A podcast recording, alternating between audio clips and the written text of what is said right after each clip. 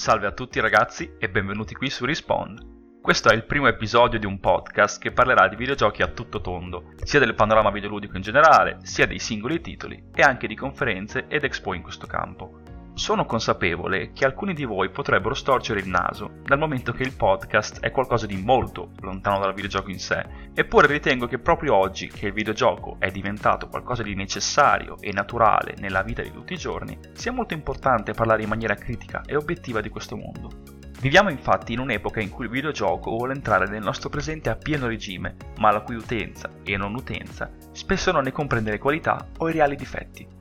Oggi infatti, come episodio introduttivo, vorrei parlare del perché il mondo videoludico sia qualcosa di veramente importante nel panorama attuale e che sarebbe ormai conveniente venisse accettato dalla società. Voglio però premettere una cosa. Sono cresciuto attraverso varie forme mediatiche, dai fumetti e cartoni animati alla cinematografia e musica e infine ai videogiochi, che hanno effettivamente permeato la mia crescita. E sinceramente credo di essere cresciuto bene comunque. Difatti, la prima critica che si muove al panorama videoludico è la seguente. Videogiocare significa perdere tempo. E con questo io non sono per nulla d'accordo in realtà. Proprio per l'essere cresciuto attraverso i videogiochi, ho potuto notare, dopo aver iniziato a leggere diversa letteratura e saggistica nei miei vent'anni, che tantissime cose che apparentemente stavo imparando e conoscendo, in realtà le avevo già acquisite attraverso il media videoludico, il quale, dal momento del suo essere permeante effettivamente una vera e propria esperienza attiva, aveva fatto sì che quelle cose si imprimessero facilmente nella mia mente. Oltretutto, la potenza del videogioco ricopre molteplici fattori. Il primo possiamo dire essere quello generazionale. I videogiochi infatti, per quanto mi riguarda, sono extra generazionali, poiché dagli anni 60 ad oggi, dalla loro nascita essenzialmente, ogni singola generazione ci ha giocato, senza alcuna esclusione. Non vi è stato mai infatti un momento in cui, per dieci anni ad esempio, i videogiochi sono spariti dalla faccia della Terra. Il secondo fattore invece è quello di non fare alcuna distinzione di età, né tantomeno di genere. Il videogioco infatti lo giocano sia i bambini che gli adulti, sia l'uomo che la donna. Un ulteriore fattore importante riguarda invece qualcosa di cui nessuno si aspetterebbe, che è l'ambito medico. Sono molteplici i modi in cui il videogioco serve la scienza e la medicina a partire ad esempio dalla realtà virtuale che viene utilizzata per le persone agofobiche, oppure i minigiochi per cellulare che ti ricordano di bere o camminare spronandoti tramite obiettivi, fino ad arrivare ai videogiochi eh, che vengono incontro a certi tipi di malati a seconda della malattia. Due cose molto interessanti poi, che potreste avere già sentito, riguardano la chirurgia robotica, ai cui medici viene consigliato l'utilizzo del gamepad per migliorare le proprie capacità giocando da casa ai videogiochi, o addirittura nell'ambiente della fisioterapia l'utilizzo della Wii per la cura di diversi problemi motori. Nintendo Wii, peraltro, che da molti fu bistrattata, ma che ancora oggi vediamo si rivela utile. Come vedete, gli usi sono diversi e nel tempo diventeranno ancora più partecipi della nostra vita. Se voleste degli approfondimenti, vi lascio qui sotto in descrizione un video di To The Science and Beyond a riguardo. Arrivati a questo punto, possiamo ben dire che il videogioco quindi si dimostra più che una perdita di tempo, un qualcosa che riesce a legare gli esseri umani come poco altro in questo momento.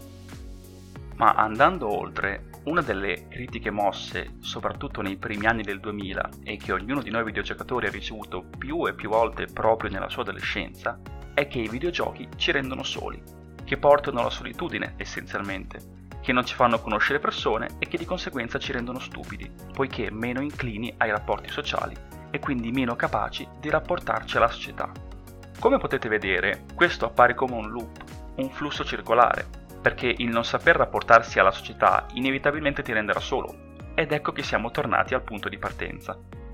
Quanto detto finora sembra avere il suo filo logico, eppure non è così, perché la sua fallacia resta alla base, nella premessa del videogioco come solitudine. Perché però affermo in maniera precisa che non è così, che quindi quel flusso circolare di cui parlo non è reale? Semplicemente perché ho vissuto un'esperienza completamente diversa del videogioco, fin dall'infanzia, non solo io, ma di riflesso tutte quelle persone che ho conosciuto videogiocando. Credo anzi di non essere mai stato circondato di veri amici tanto quanto nel giocare ai videogiochi, perché bisogna ricordare, oltretutto, che si parla sempre di uno strumento, non di chi e come lo utilizza, e dietro a quello strumento ci sono le stesse identiche persone che troviamo per strada o sui social, con alcune potenziali differenze, e quelle differenze spesso diventano una capacità peculiare che solo il videogiocatore può ottenere attraverso un rapporto, una conoscenza appresa nella distanza e tramite l'utilizzo del videogioco.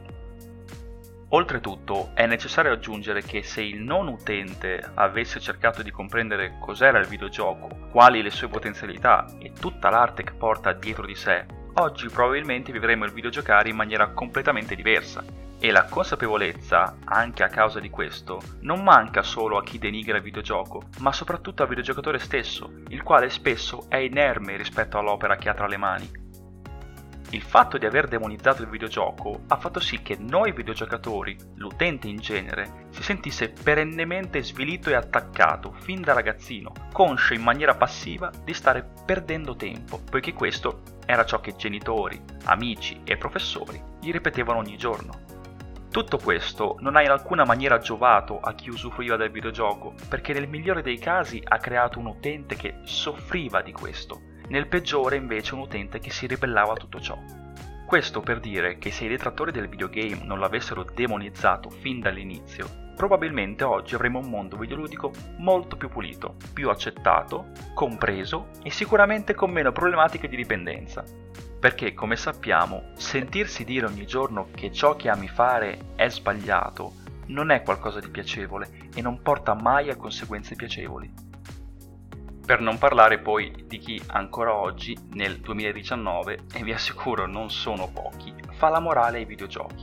Ad esempio, e mi duole dirlo, c'è chi parla di come una prostituta in un videogioco, ad esempio GTA, sia un problema, di come una sparatoria lo sia in ugual misura e via dicendo per tutte quelle cose che infrangerebbero una legge nella vita reale. E la difesa moralista principale è che tutto questo istiga a ripetere quegli atti o ad accettarli nella realtà.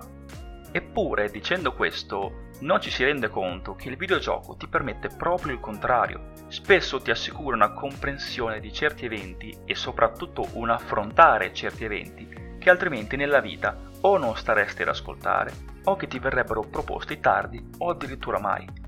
Quindi, per quanto mi riguarda, il videogioco da istigatore diventa invece un metodo di comprensione, senza dimenticare, come ho già detto poco fa, che non è lo strumento il problema, ma di chi e come lo utilizza.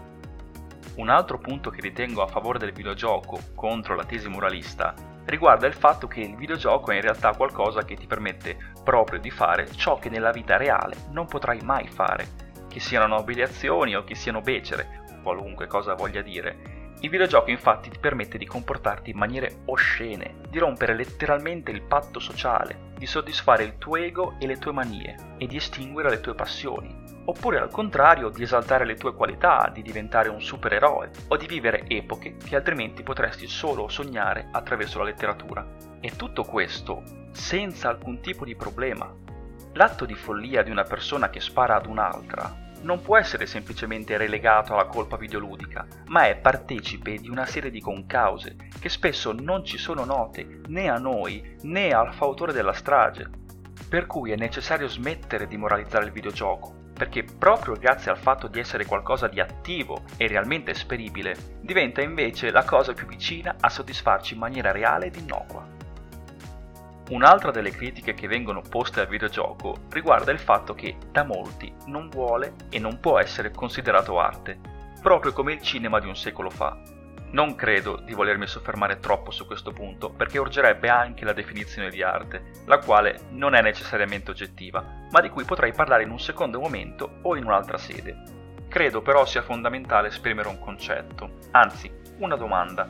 Vi chiedo quindi, Può un media come il videogioco, il quale oltre a incarnare le sue principali qualità, come l'intrattenimento attivo ed esperibile, e che possiede al suo interno il cinema sotto forma di scene in CGI e non, la musica, chiaramente, attraverso le colonne sonore, come quelle di Jeremy Soule di The Elder Scrolls, il disegno durante la produzione del mondo del gioco e, last but not least, la letteratura nella scrittura della trama, tutte forme dell'arte Può quindi un videogioco che contiene tutto questo non essere considerato arte? Naturalmente una risposta personale a questo quesito ce l'ho, però vi esorto a lasciare un commento qui sotto e farmi sapere eventualmente cosa ne pensate.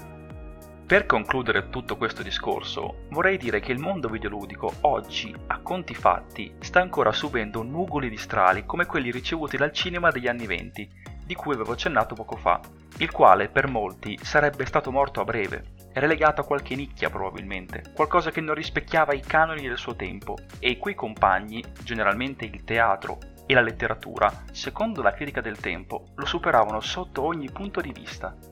Credo che paragone più azzeccato non possa esistere, infatti, proprio come la potenza odierna del cinema, oggi vediamo che dopo due decadi di attacchi nei confronti dei videogiochi in sé, l'utenza dei videogiocatori è oggi arrivata a superare i 2 miliardi e il suo mercato economico è tra i più floridi del pianeta Terra. E questo cosa può significare? Semplicemente che il videogioco avrà lunga, lunga vita. L'episodio di oggi è terminato. Spero di avervi intrattenuto e fatto ragionare su questo argomento. In questo caso una condivisione è sempre ben accetta. Sentitevi liberi, come già detto in precedenza, di lasciare un commento qui sotto ed eventualmente di propormi altri temi per il futuro, legati chiaramente al mondo videoludico, che siano un videogioco o una tematica in particolare. Questo podcast lo potrete trovare sempre su Spreaker, Spotify, Anchor e Google Podcast e sarà in uscita almeno un paio di volte al mese il martedì alle ore 15. Grazie a tutti per l'ascolto e al prossimo respawn!